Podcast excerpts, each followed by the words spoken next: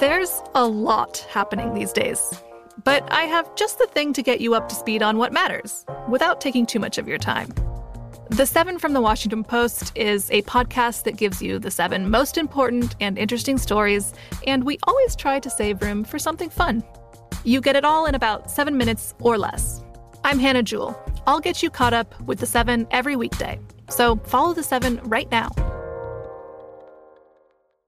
What's up? This your boy Lil Duval, and check out my podcast, Conversations with Unc, on the Black Effect Podcast Network. Each and every Tuesday, Conversations with Unc podcast feature casuals and in-depth talk about ebbs and flows of life and the pursuit of happiness. Unlike my work on stage, I tap into a more serious and sensitive side to give life advice and simply offer words of encouragement, yet remind folks to never forget to laugh. Every Tuesday, listen to Conversation with Unc, hosted by Lil Duval on the Black Effect Podcast Network, iHeartRadio app, or wherever you get your podcasts presented by AT&T. Connecting changes everything.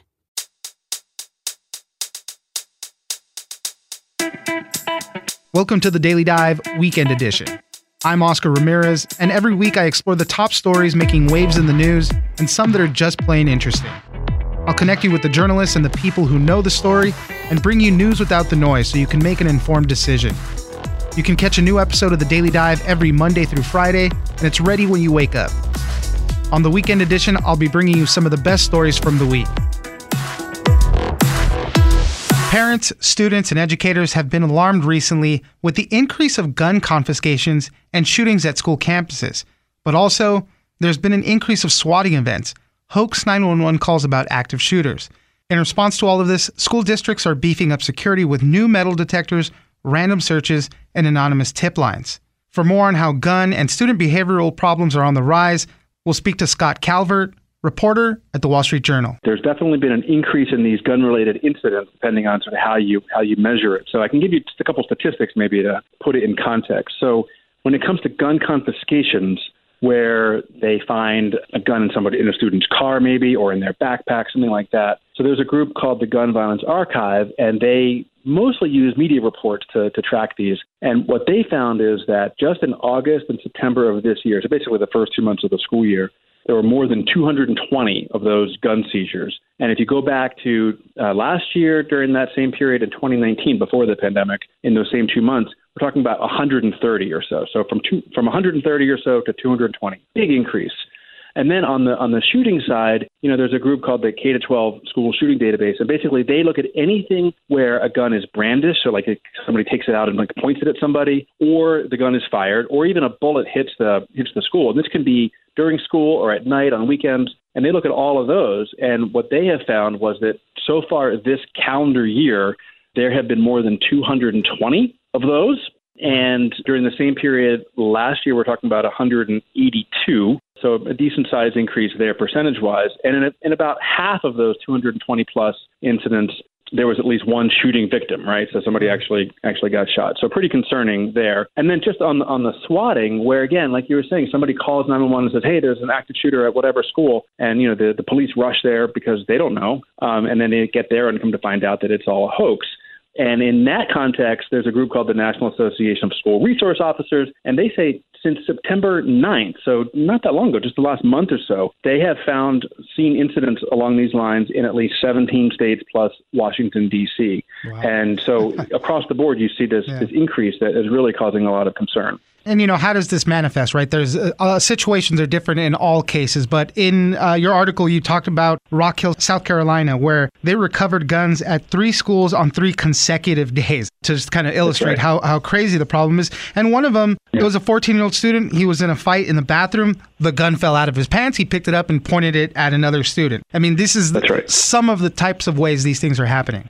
Yeah, and I, and I was talking with the superintendent there, and he said that was the most disturbing because it was a middle school, and also uh, you had somebody pointing a gun at, uh, at a fellow student.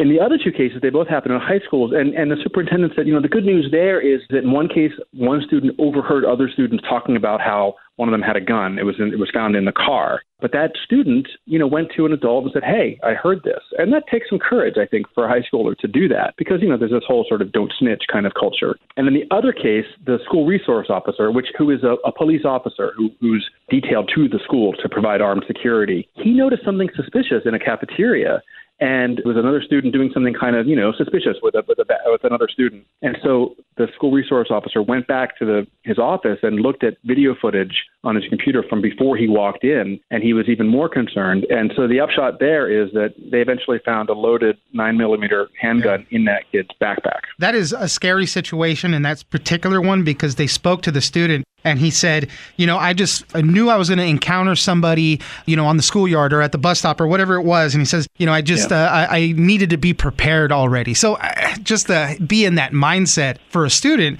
is just really crazy. And so, how are school districts responding to all this? They're beefing up security. Yeah, well, so they got, uh, you know, these uh, metal detectors. They're doing random right. checks. They have anonymous right. tip lines set up. How are they responding?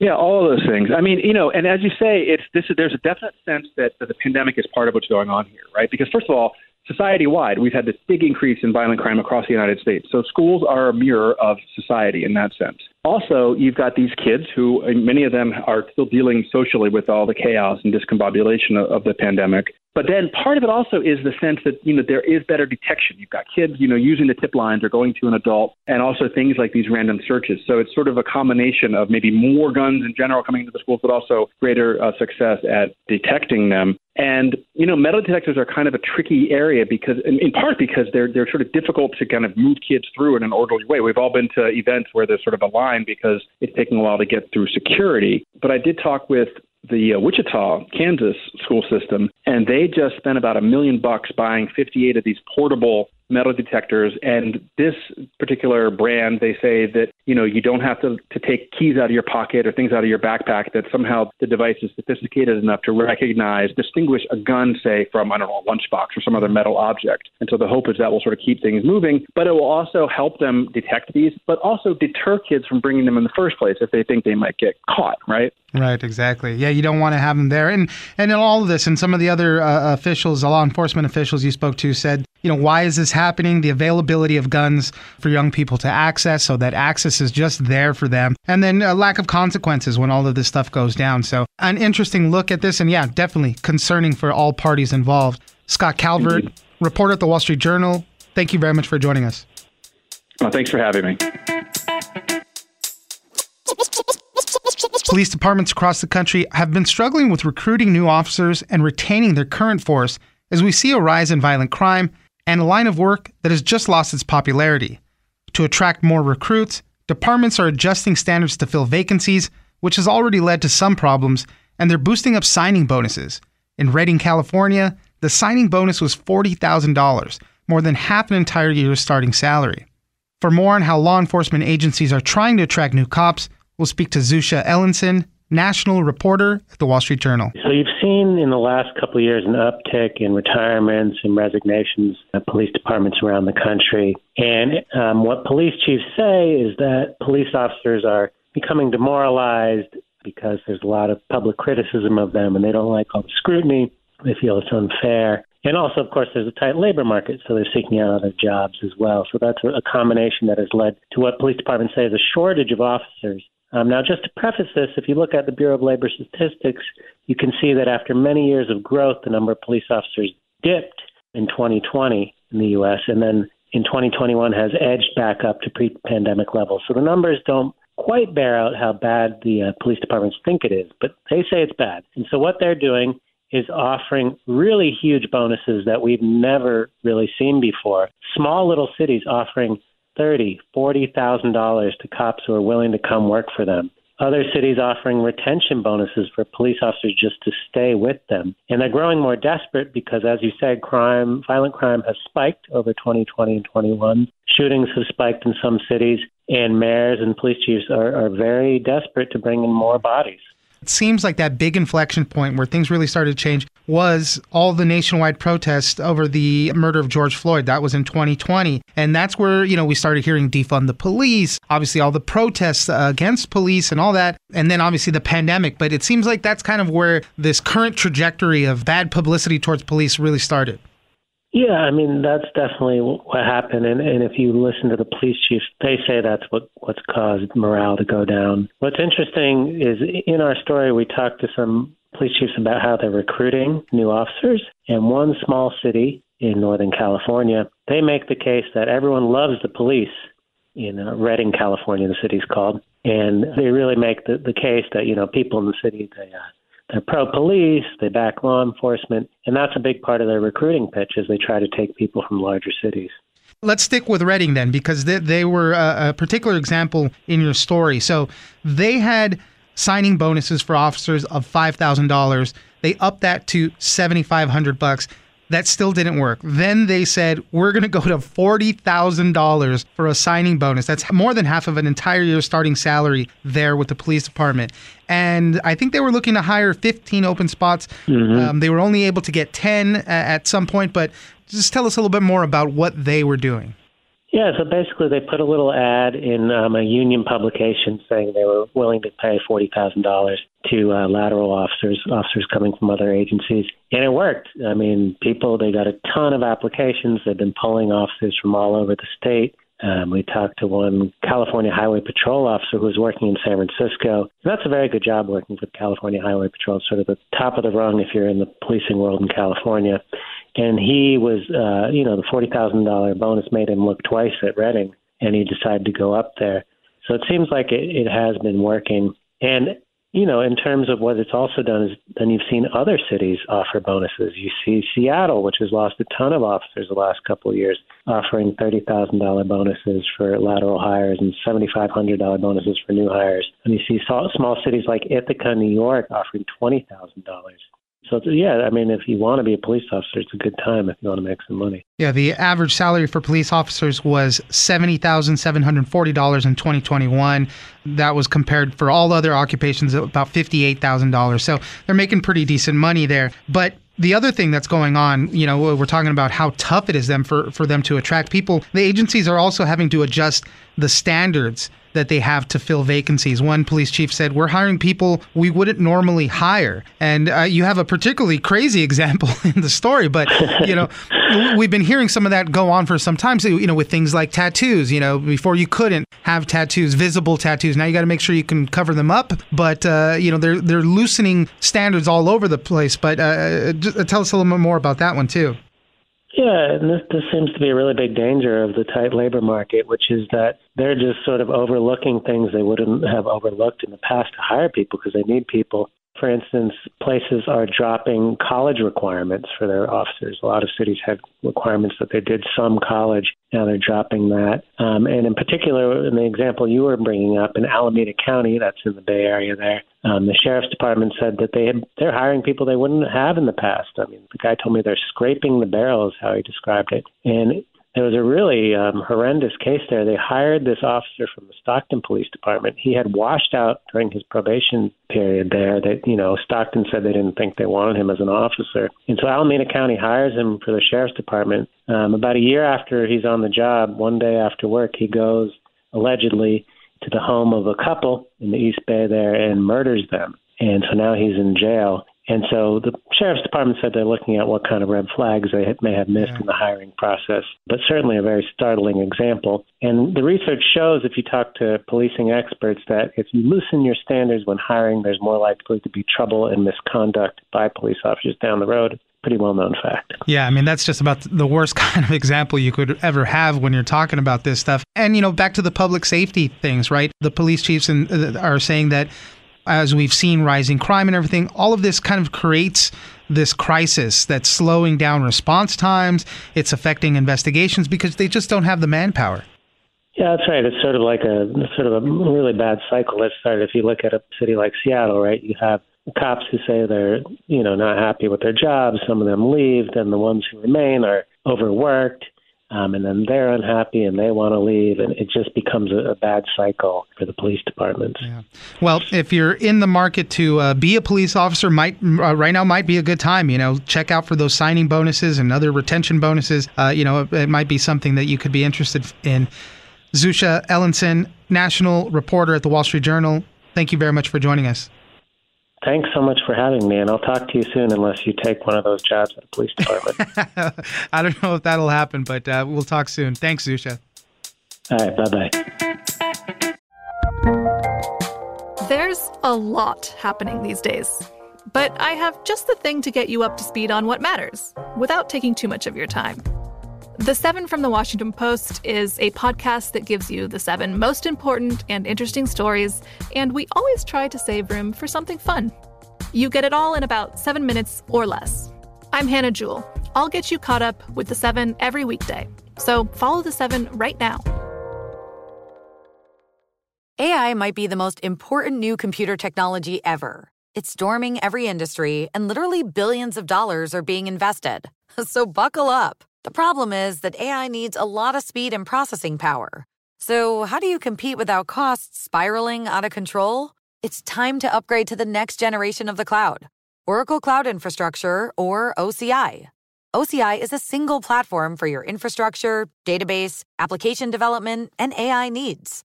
OCI has four to eight times the bandwidth of other clouds, offers one consistent price instead of variable regional pricing, and of course, nobody does data better than Oracle. So now you can train your AI models at twice the speed and less than half the cost of other clouds. If you want to do more and spend less like Uber, 8x8, and Databricks Mosaic, take a free test drive of OCI at oracle.com slash strategic. That's oracle.com slash strategic. oracle.com slash strategic. As we continue to deal with the aftermath of Hurricane Ian, meteorologists, emergency managers, and others are asking what they could have done better to effectively communicate with the public. This time, computer models were at odds with each other until about 36 hours before the storm hit, and graphics used such as the cone of uncertainty are often misunderstood.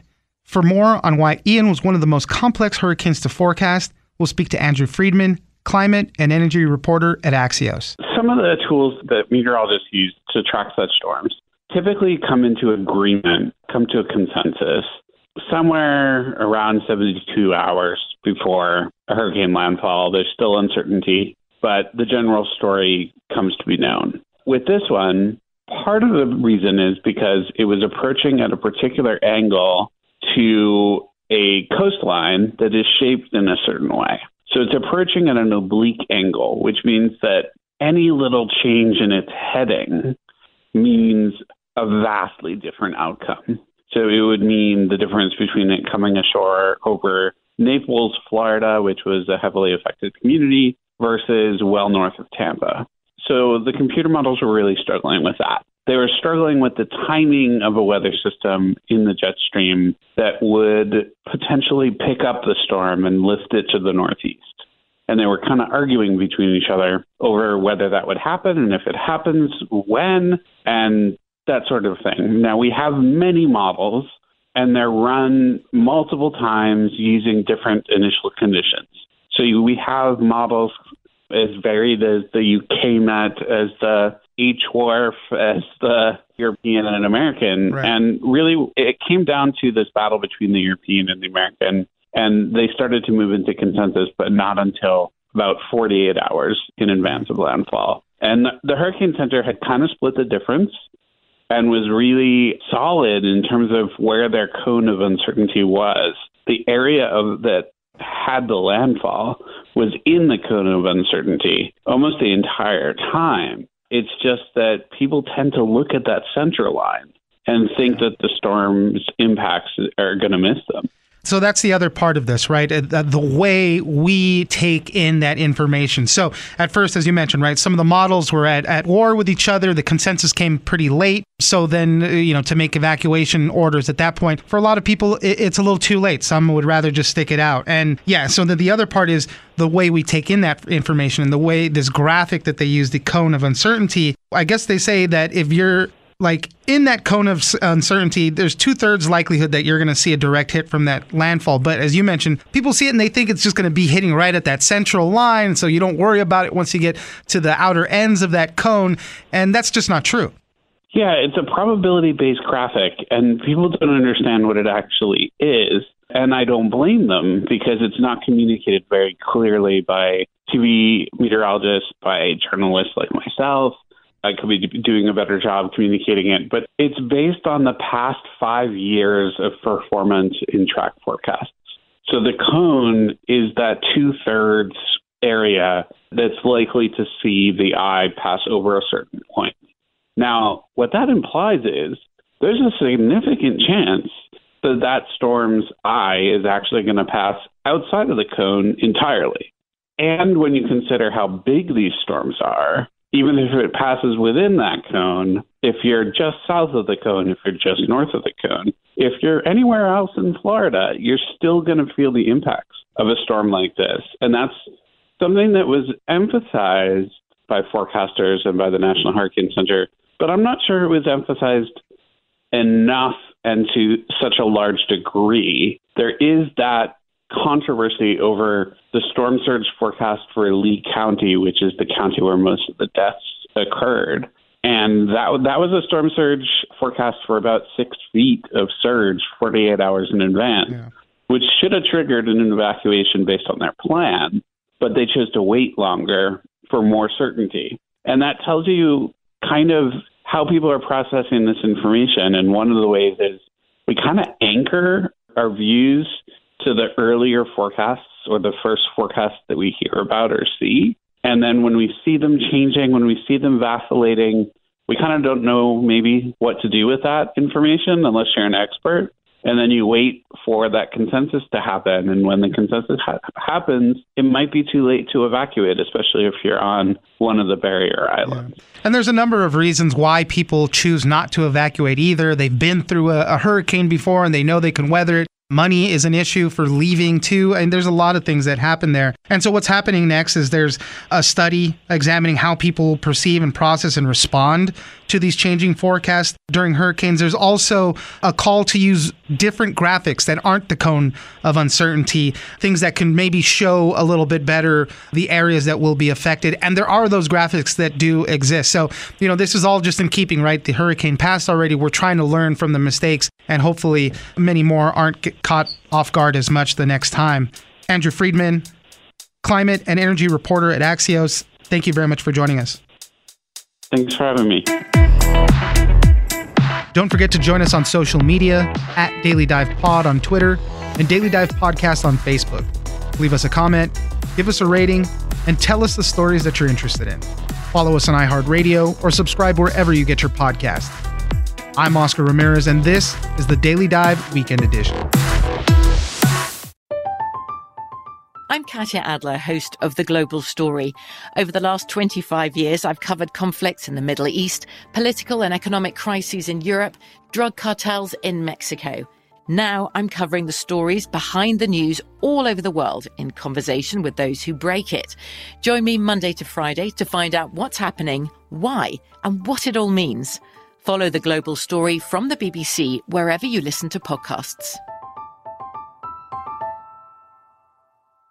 Open a limited time 11 month certificate at Kemba Financial Credit Union. At 5.25% APY, it's more than triple the national average, plus, it's a safe and secure way to grow your money. Visit your local branch or kemba.org slash CD for details. Offer expires May 31st, 2024. APY equals annual percentage yield. Restrictions apply. $500 minimum and $250,000 maximum deposit. Advantage status required. Comparison based on bank rate average. Federally insured by NCUA.